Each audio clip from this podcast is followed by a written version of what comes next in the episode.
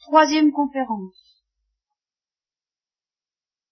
Vous voyez, dans la tradition chrétienne, résumée par saint Thomas en particulier, il y a cinq grandes voies intellectuelles pour se convaincre que Dieu existe. Pas, savoir si Dieu a parlé, si Jésus-Christ est Dieu, si l'évangile est vrai, si l'Église est bien ce qu'elle doit être et si elle est bien dépositaire de la parole de Dieu? Non, pas ça.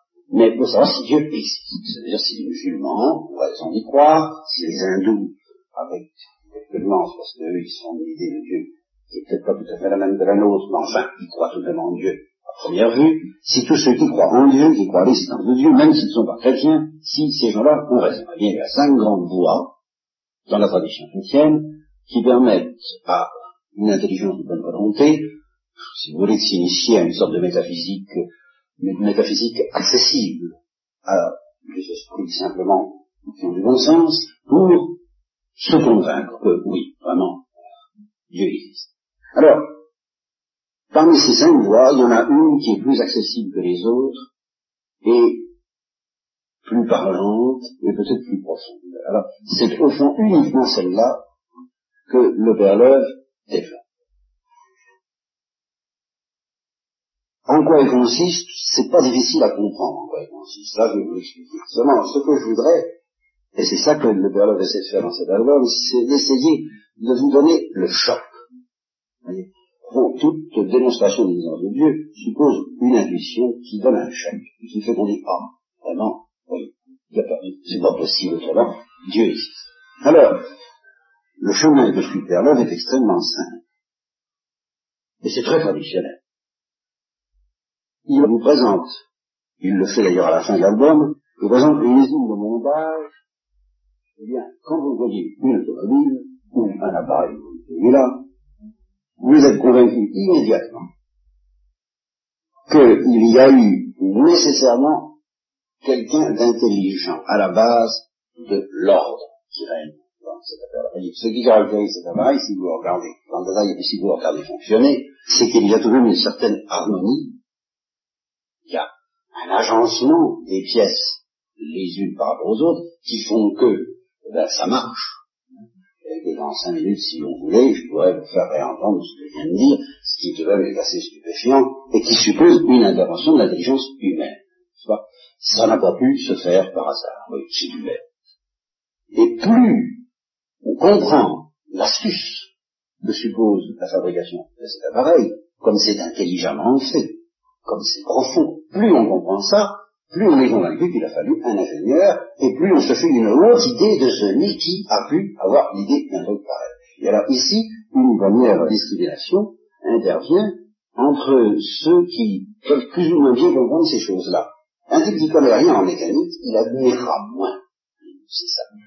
Moi, si on me une usine d'aviation, puis qu'on me dit, regardez ce truc-là, cette invention, ce réacteur, le dernier modèle, c'est fantastique, c'est génial, moi, je dirais, ah, bon, euh, peut-être, je comprends rien du tout, je pourrais pas apprécier. Je pourrais pas apprécier combien c'est génial. Et ce mot-là, c'est le mot-clé. Quand vous êtes en face d'un chef-d'œuvre, quel qu'il soit, vous dites, si vous comprenez le chef-d'œuvre, si vous comprenez, vous dites, bon, ça, c'est génial. Mais il y en a qui ne comprennent pas.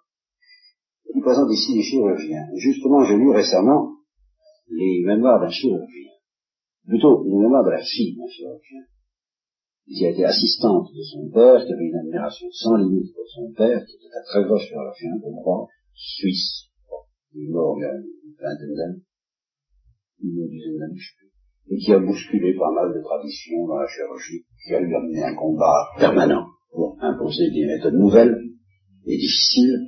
Alors, elle a suivi son père, elle a travaillé avec lui, une admiration absolue à son égard. Et alors, un jour, son père venait de faire une opération. Enfin, il avait un cœur humain en main. Ça devait être le cœur d'un cadavre, je suppose. Hein, voir. Et alors, il avait ce cœur en main, et il était près d'un lavabo, il montre à sa fille, il lui dit, regarde, regarde comme c'est génial. Et il lui montre le fonctionnement du cœur auquel je n'ai jamais pu rien comprendre, moi personnellement. Alors, jamais. L'anatomie, la physiologie, les sciences naturelles, ça m'a toujours rendu C'est trop compliqué pour moi. Alors, comment un cœur, ça fonctionne Demandez à vos parents. Ça ne fait rien. La première éducation dans notre découverte de Dieu, elle part de l'observation de la nature. Ça, il y a aucun Ça, Saint Paul le. Les perfections, c'est-à-dire les merveilles visibles de l'univers, nous amènent à découvrir les perfections invisibles de Dieu. Et ça part d'un choc. Pour que vous ayez cette intuition qui soit pas simplement un raisonnement pour répondre aux objectifs? C'est pas ça qu'il s'agit. Quand vous aurez le choc de l'intuition, quand vous vous serez dit, oh, la vie c'est quand même plus génial que tout ce que les hommes ont jamais inventé, c'est ce que d'ailleurs le Père nous fait comprendre dans tous ses albums, il compare le corps humain à une usine la plus, la plus complexe, la plus formidable usine du monde, toi-même, dit-il, bon, ben, c'est vrai. Mais justement, tant qu'on n'a pas fait un peu d'études, et c'est là où la science n'est pas du tout faite pour éloigner le Dieu, n'est-ce pas, mais au contraire pour y amener, tant qu'on n'a pas fait d'études, on ne peut pas comprendre à quel point le corps humain, par exemple, c'est génial. Si simplement le cœur, rien que le cœur, le fonctionnement du cœur est génial, qu'est-ce qu'il faut dire de tout l'ensemble du corps et des cellules et de la manière dont on découvre maintenant qu'agissent les cellules, les enzymes, les protéines, enfin toute cette d'usine d'une complexité qui est des milliards de fois plus complexe qu'une usine d'aviation. Je ne vois vraiment pas pourquoi, si on est honnête, si on est droit, sans s'occuper des conséquences que ça va avoir pour notre philosophie et pour notre vie, je ne vois vraiment pas pourquoi on est capable, en face d'un avion, de dire c'est génial, et de ne pas le dire en face de l'avion. Enfin, quand même. Et alors, ça, c'est le tout premier moment. C'est de se dire, oh, ça, que c'est bon. Et la fois qu'on à regarder cet album est destiné à ça, nous apprendre à regarder la nature. Mais seulement c'est là où je dis que ce sera déjà une certaine discrimination. Parce que il y a des gens qui acceptent de s'émerveiller il faut avouer que quand on accepte de s'émerveiller, même si on a de quoi souffrir dans la vie, même si le problème du mal nous tourmente, et il faut que le problème du mal nous tourmente, s'il ne nous tourmente pas encore, eh bien, je vous préviens, je crois que si vous êtes fidèle à venir au catéchisme, je m'arrangerai pour qu'il nous tourmente un jour. Ça, je pense que on ne peut pas se permettre de se désintéresser du problème du mal, c'est trop lourd. Mais pour que le problème du mal nous tourmente et nous tourmente comme il faut, mais il faut, je dirais, être d'abord tourmenté par le problème du bien. C'est-à-dire être capable de s'émerveiller. Et pas d'un petit émerveillement qui passe, superficiel et poétique, oh c'est joli, ce coucher de soleil, etc. Mais une espèce de choc de se dire, oh, mais enfin, comme c'est beau, Et ça, ben, c'est là que commence votre liberté si j'insiste. En ce moment, vous n'êtes peut-être pas très tenté de résister à l'émerveillement, vous n'êtes peut-être pas non plus très éduqué à vous livrer à l'émerveillement, par conséquent, ma première parole, au fond, ce sera une invitation à l'émerveillement, ou plutôt à l'apprentissage de l'émerveillement. Apprendre à regarder combien les choses que nous voyons sont extraordinairement belles si on les approfondit un peu. Ça, la science, c'est la première chose justement qu'elle doit nous montrer à quel point la nature est beaucoup plus belle que ce qu'on peut soupçonner à première vue. Déjà, elle est belle à première vue, la nature. Je ne parle pas des villes, évidemment, qui sont un peu l'œuvre de l'homme. Je ne les critique pas systématiquement. Il y a de très bonnes choses dans les villes. Enfin, c'est pas aussi au point, il faut l'avouer, parce que l'homme n'est pas aussi au point comme créateur que Dieu. C'est pas aussi au point que la nature. La nature est belle déjà à première vue, mais à deuxième vue, elle est encore beaucoup plus belle. Et je vous rappelle, surtout, c'est le mot clé génial.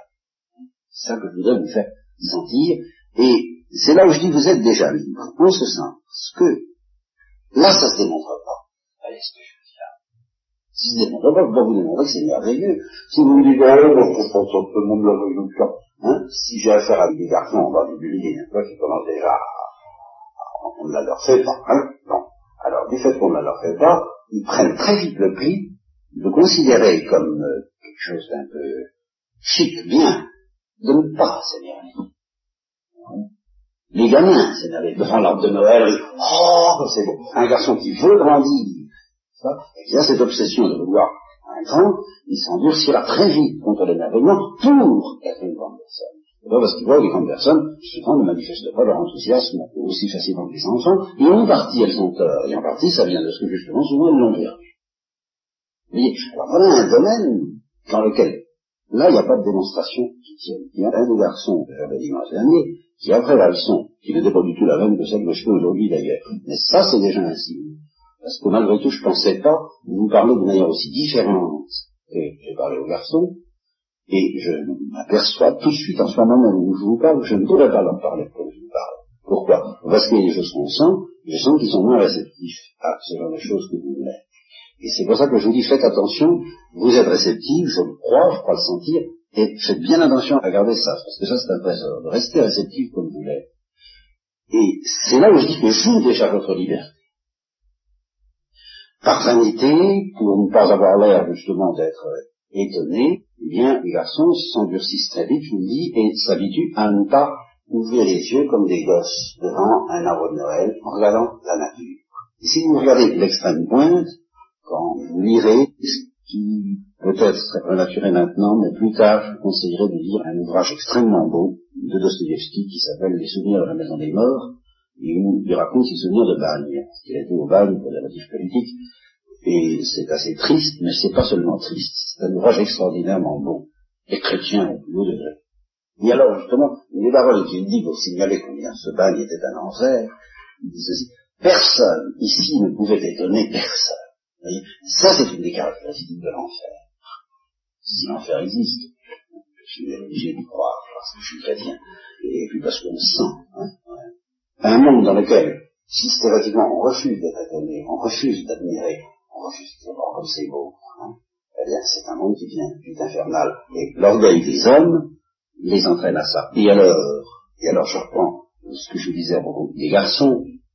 L'un d'eux, quand ça a été fini, j'ai fait une leçon très différente, mais peu importe, j'ai fait un appel à la conscience. Je dit, si on veut découvrir Dieu, il faut se laisser guider, il faut être docile pour avoir confiance. Alors l'un d'eux a dit à un adulte qui a 25 ans et qui est chargé de s'occuper des plus grands, il me dit, moi, il me faut des preuves. Je ne peux pas marcher comme ça, il me faut des preuves. Eh bien, quelle preuve est-ce que vous voulez que je lui donne que le corps humain et la vie, c'est merveilleux? C'est pas possible, ça n'existe pas. C'est comme si vous voulez que je vous démontre que je sais pas si vous êtes musicienne, mais que la musique de Bach, c'est génial. Bon. Ça se voit ou ça se voit pas, ça ne veut pas dire que c'est subjectif, j'aimerais dire que c'est génial. Seulement, ça se démontre pas. Pas de montrer, ce truc-là. Bon. Eh bien, le cœur, le cœur humain, que ce chirurgien montre à sa fille, il lui dit, oh, regarde comme c'est génial. Si la fille lui dit, oh, oh, oh, moi je trouve ça banal.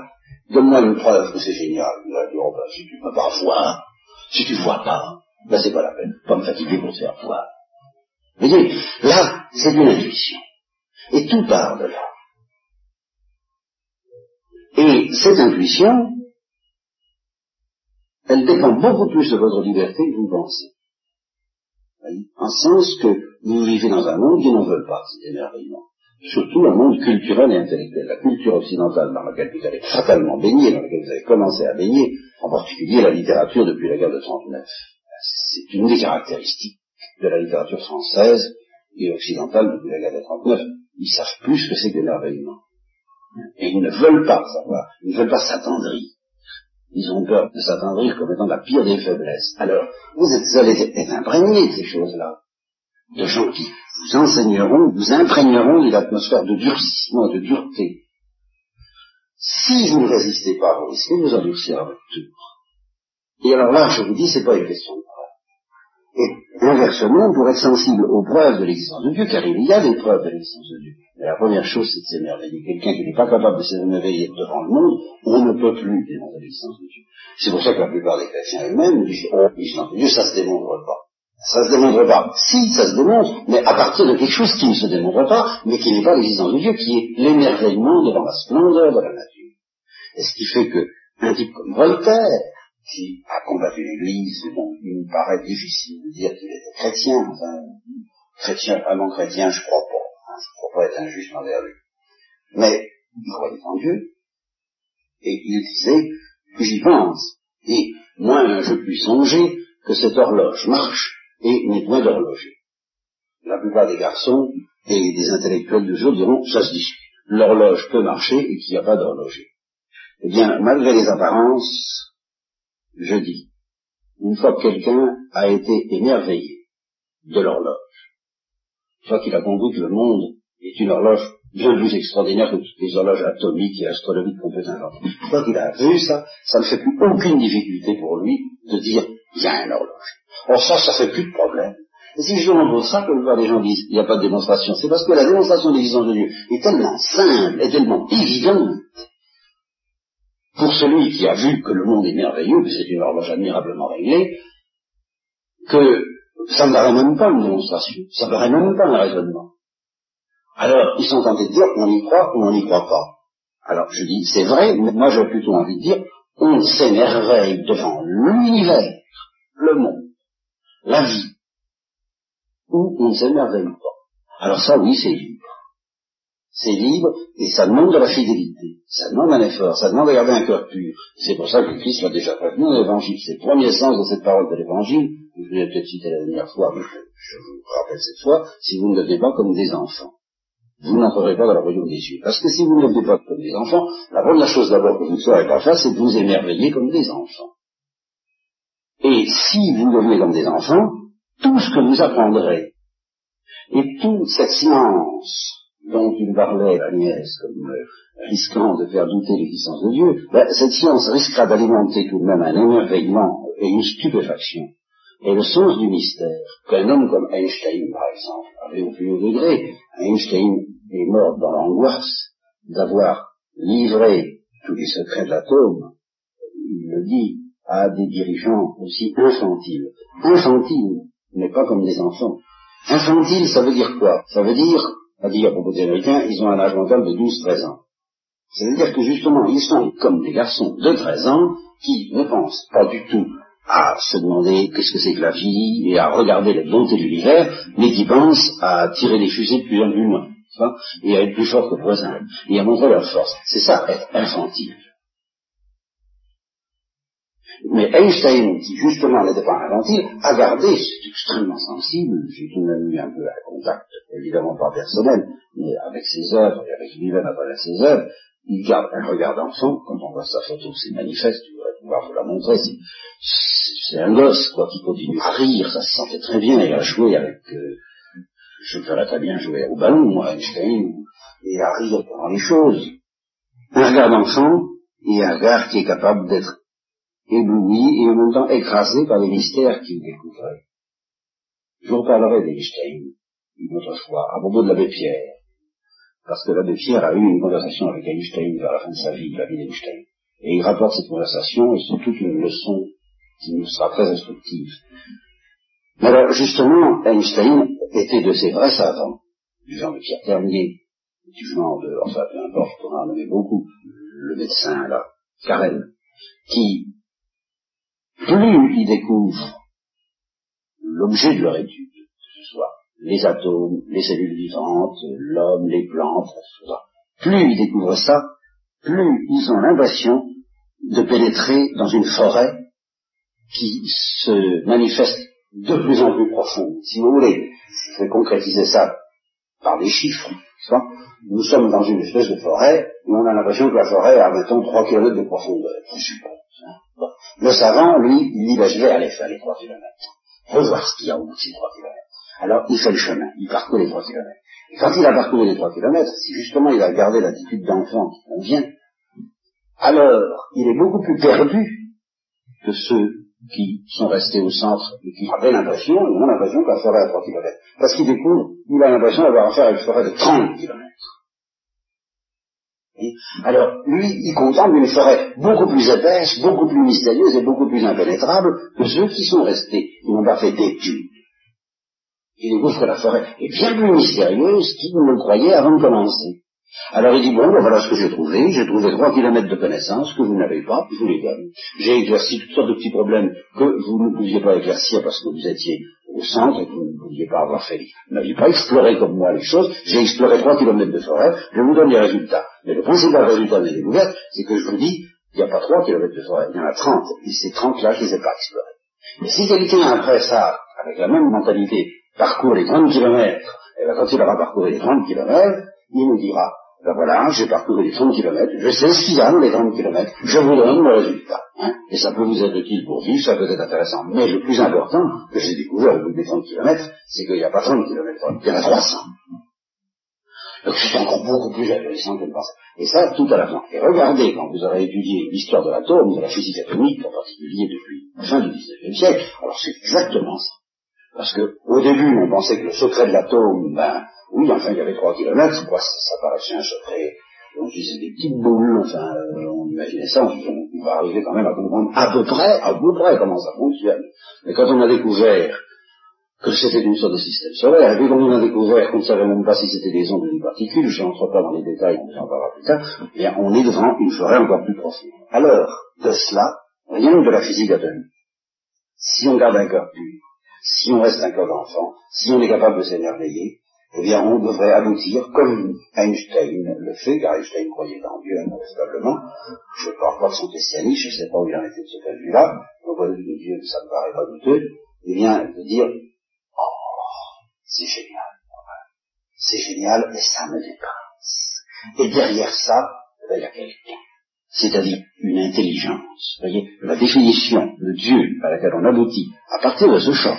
Mais il faut le ressentir. Vous comprenez les mots que je pourrais dire à des raisonnements et des démonstrations et des discussions, ça n'avance à rien si vous n'avez pas ressenti le choc. Alors ressentez-le à partir de ce que vous voulez, que ce soit à partir de la couleur du ciel, que ce soit à partir de la musique, que ce soit à partir des plantes, des hommes, tout ce que vous voulez, ce qui vous êtes le plus à sentir que c'est génial, et que ça vous dépasse, et que derrière ça, il y a quelqu'un, il y a une pensée. Voilà. Comme je peux me dire, oh, si je comprends bien quelque chose à la mécanique, c'est quand même génial, le type qui a fait ça, hein, il en avait là-dedans, hein, il était génial. Il est génial. Eh bien, celui qui a fait euh, tout ce que nous voyons autour de nous, il doit être infiniment génial. Il faut cette idée d'un être infiniment génial qui maîtrise l'univers et qui le gouverne, c'est la première définition que nous pouvons nous donner de Dieu.